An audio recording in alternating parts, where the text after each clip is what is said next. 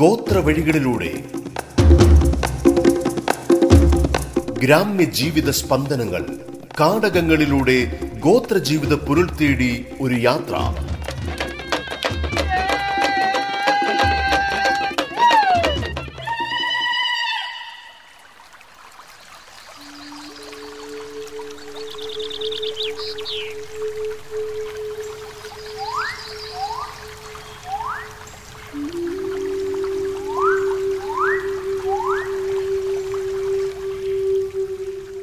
വണക്കം.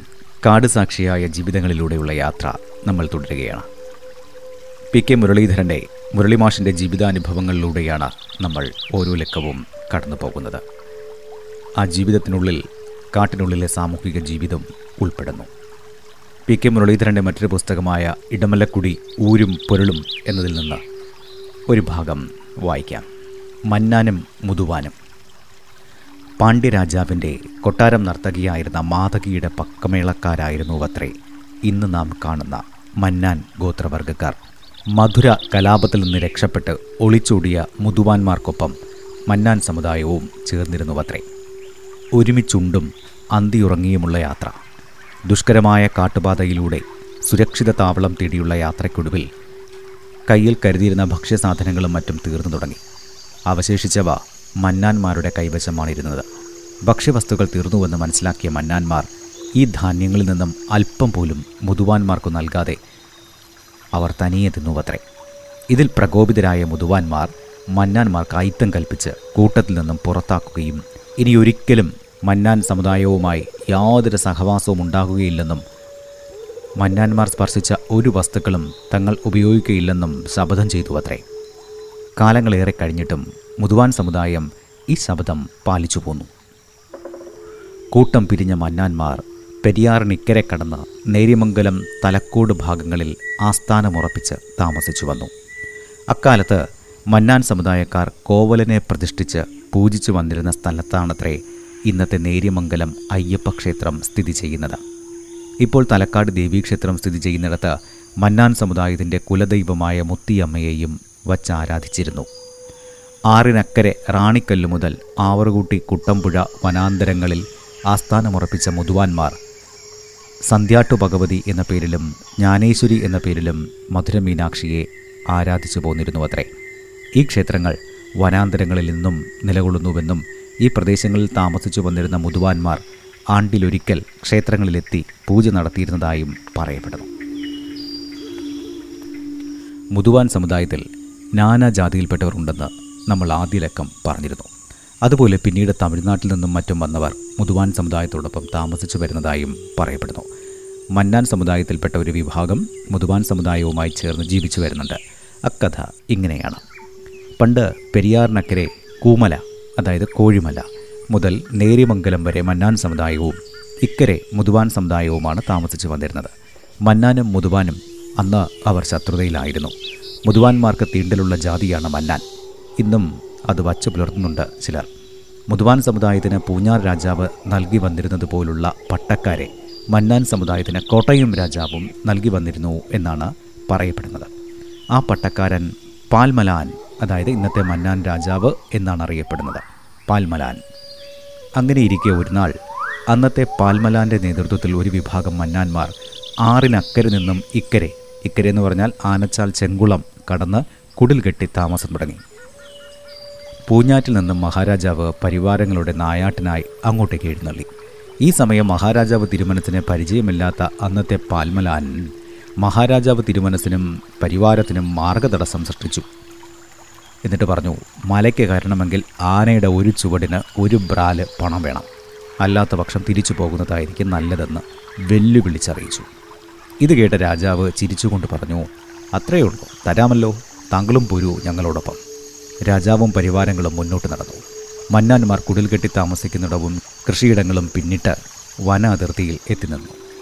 തുടർന്ന് മഹാരാജാവ് ആനപ്പുറത്ത് നിന്നിറങ്ങി പാൽമലാന്റെ അരികിൽ വന്നിട്ട് ചോദിച്ചു നീ എന്താ പറഞ്ഞത്? എനിക്കിങ്ങോട്ട് കടക്കണമെങ്കിൽ എന്റെ ആനയുടെ ഒരു നടയ്ക്ക് ഒരു ബ്രാൽ പണം വേണം. അതും എന്റെ മണ്ണിലൂടെ വരുന്നതിന്. അദ്ദേഹം വാളുയർത്തി അബദ്ധം മനസ്സിലാക്കിയ പാൽമലാൻ എന്നെ കൊല്ലരുതെന്ന് മഹാരാജാവിന്റെ കാൽക്കൽ വീണ് കേണപേക്ഷിച്ചു.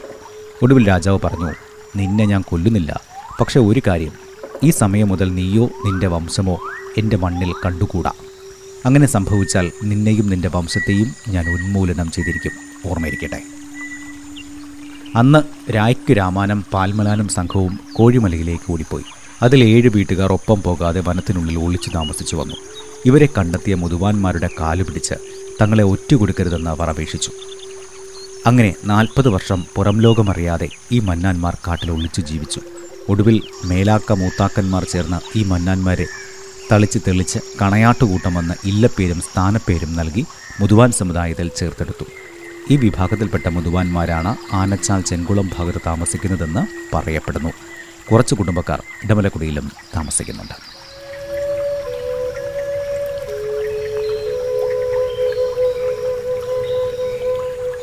ഇനി നമുക്ക് മുരളി മാഷിലേക്ക് പോകാം. മാഷേ വണക്കം. എല്ലാവർക്കും വണക്കം.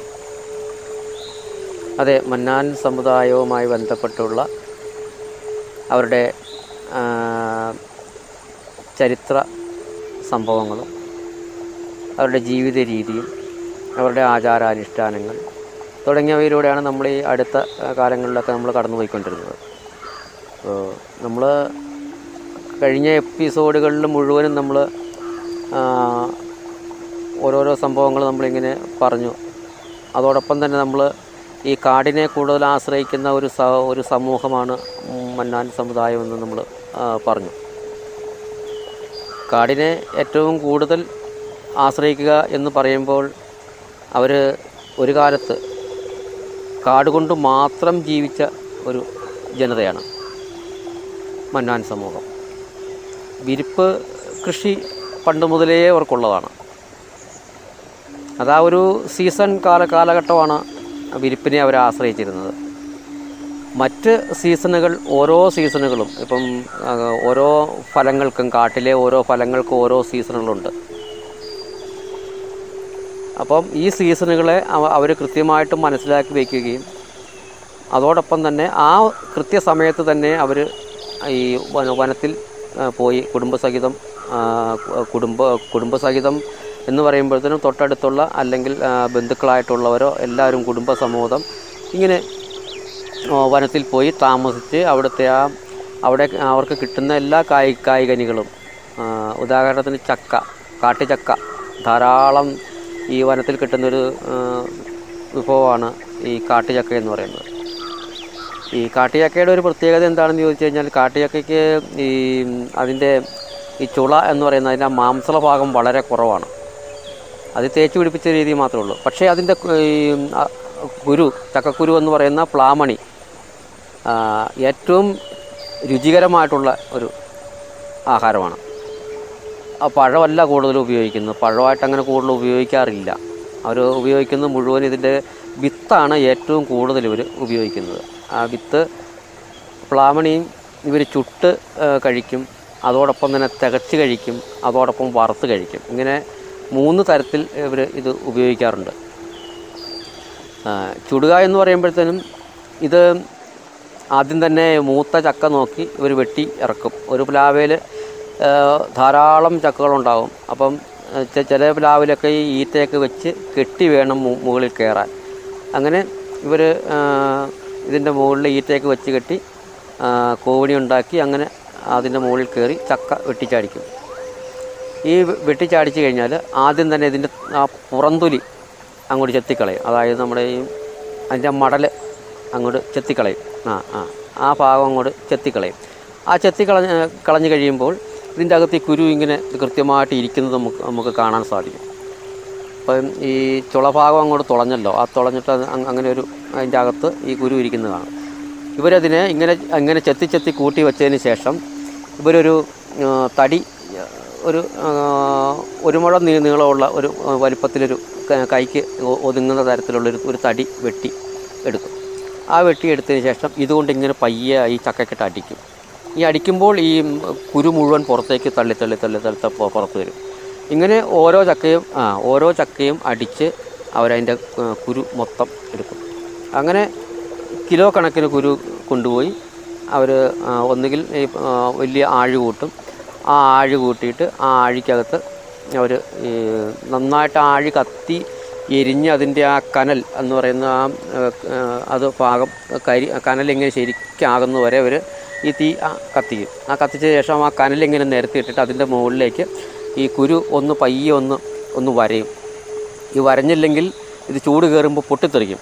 അങ്ങനെ പൊട്ടിത്തെറിക്കാതിരിക്കാൻ വേണ്ടിയിട്ടാണ് ഒരു ഒരു ചെറിയൊരു ഒരു വെട്ട് കൊടുക്കുന്നത്. അങ്ങനെ ഓരോ കുരുവും എടുത്ത് ഓരോ വെട്ട് കൊടുത്ത് ഇങ്ങനെ ഈ ആ തീക്കനലിലേക്ക് ഇങ്ങനെ നിരത്തി അങ്ങോട്ട് വിതറും. ആ നിരത്തി അങ്ങ് വിതറി ഇടയ്ക്ക് ഒരു മീൻചോടി എന്ന് പറഞ്ഞൊരു ഇണുക്കാങ്കോൽ ഉണ്ടാക്കും. ഈറ്റ കൊണ്ട് ഉണ്ടാക്കുന്നതാണ് ഇണുക്കാങ്കോൽ അതായത് നമ്മൾ ചവണ പോലെ ഇത് ഉപയോഗിക്കാം.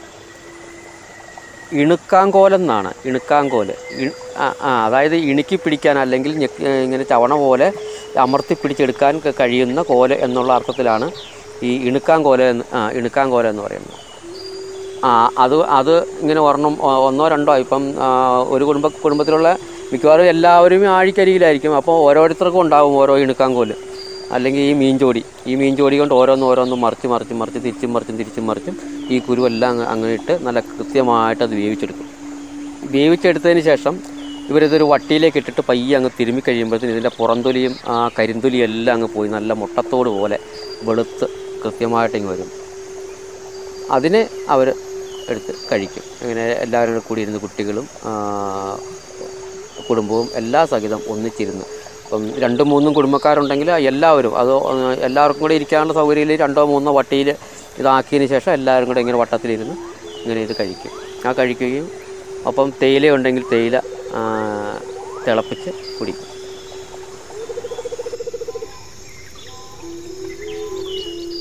ഗോത്രവഴികളിലൂടെ ഇടവേളയ്ക്ക് ശേഷം തുടരും.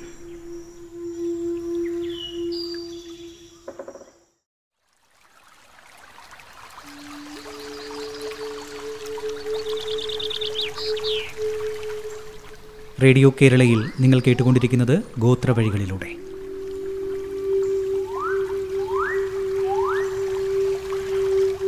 ഇനി ഇണുക്കാങ്കോൽ ഉണ്ടാക്കുന്നത് എങ്ങനെയാണെന്ന് പറയാം. ഈ ഇണുക്കാങ്കോൽ ഉണ്ടാക്കുന്നത് നല്ല ഈറ്റ വെട്ടിയെടുത്ത് അതിനെ പൊളിച്ച് നീളം കുറച്ച് പൊളിച്ചെടുക്കും. ഏതാണ്ടൊരു രണ്ട് ഭാഗം ചവണയുടെ രീതിയിൽ ആകത്തക്ക രീതിയിൽ ഇത് വെട്ടി പൊളിച്ചും കെടുക്കും ആ പൊളിച്ചെടുത്തതിന് ശേഷം ഇതിന്റെ ഏറ്റവും നടുഭാഗം ഈ തീയിൽ വെച്ചങ്ങ് നന്നായിട്ട് ചൂടാക്കും.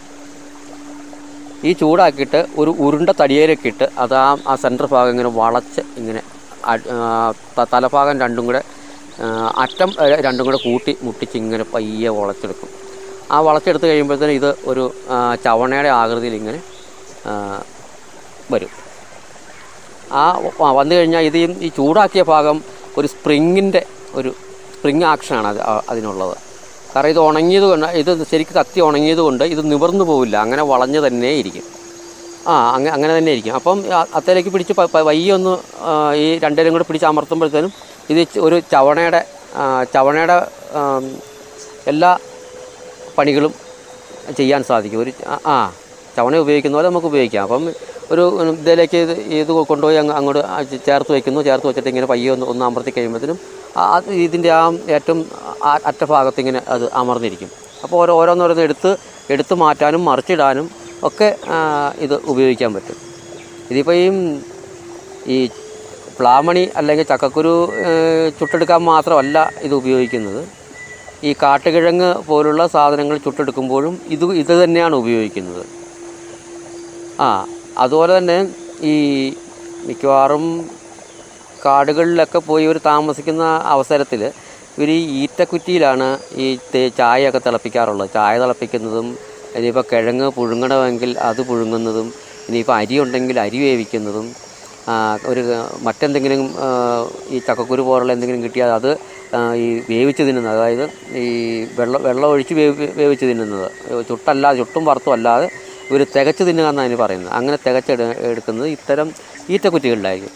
ആ തികയ്ക്കുക എന്നാണ് അതായത് തിളപ്പിക്കുക നമ്മൾ നമ്മൾ തിളപ്പിച്ച വെള്ളം കപ്പാൽ വാട്ടിയെടുത്ത കപ്പ എന്നൊക്കെ നമ്മൾ പറയുന്നില്ലേ? ആ അങ്ങനെ തികയ്ക്കുക തിളപ്പിക്കുക എന്നുള്ള അർത്ഥമാണ് തികയ്ക്കുക എന്നുള്ളതിന്റെ അപ്പം അങ്ങനെ അവർ ഈ തികച്ചെടുക്കുന്ന ഇത് ഈ ഈറ്റ നന്നായിട്ട് ചൂടായിട്ടിരിക്കുമല്ലോ.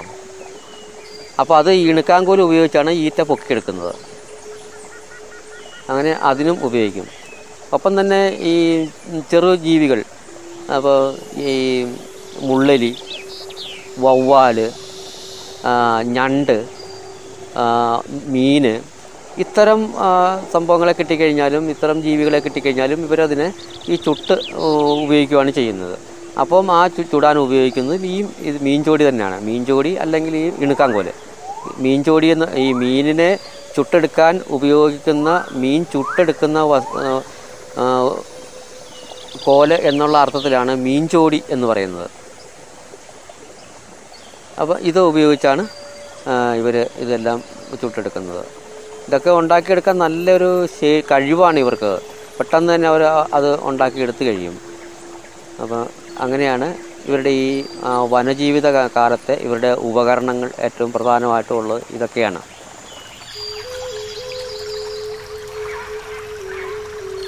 ഈ ലക്കം നമുക്ക് നിർത്താം അല്ലേ? ആ ഇന്ത്യയ്ക്ക് നല്ലൊരു ഒരു പാട്ടും കൂടി കേൾപ്പോളൂ അടുത്ത അടുത്ത തിങ്കക്കിളമ വീണ്ടും കേട്ടുവാപ്പോളൂ അഞ്ചുമ്മ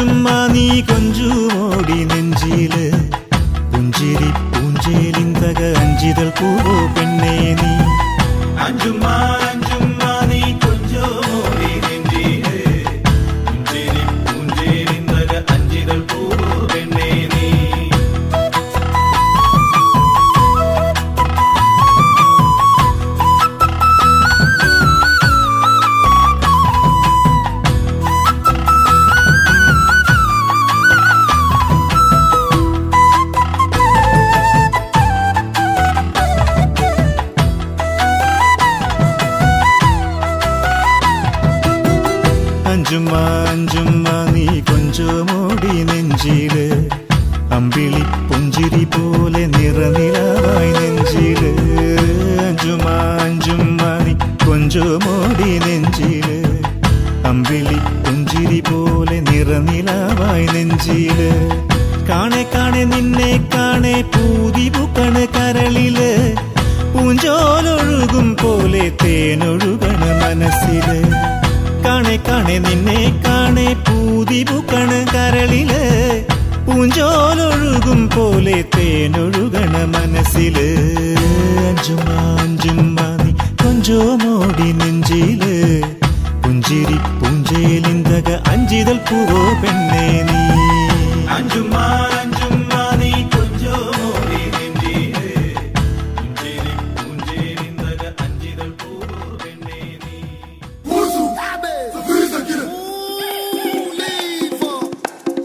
ഗോത്ര വഴികളിലൂടെ ഗ്രാമ്യ ജീവിത സ്പന്ദനങ്ങൾ കാടകങ്ങളിലൂടെ ഗോത്രജീവിത പുരുൾ തേടി ഒരു യാത്ര.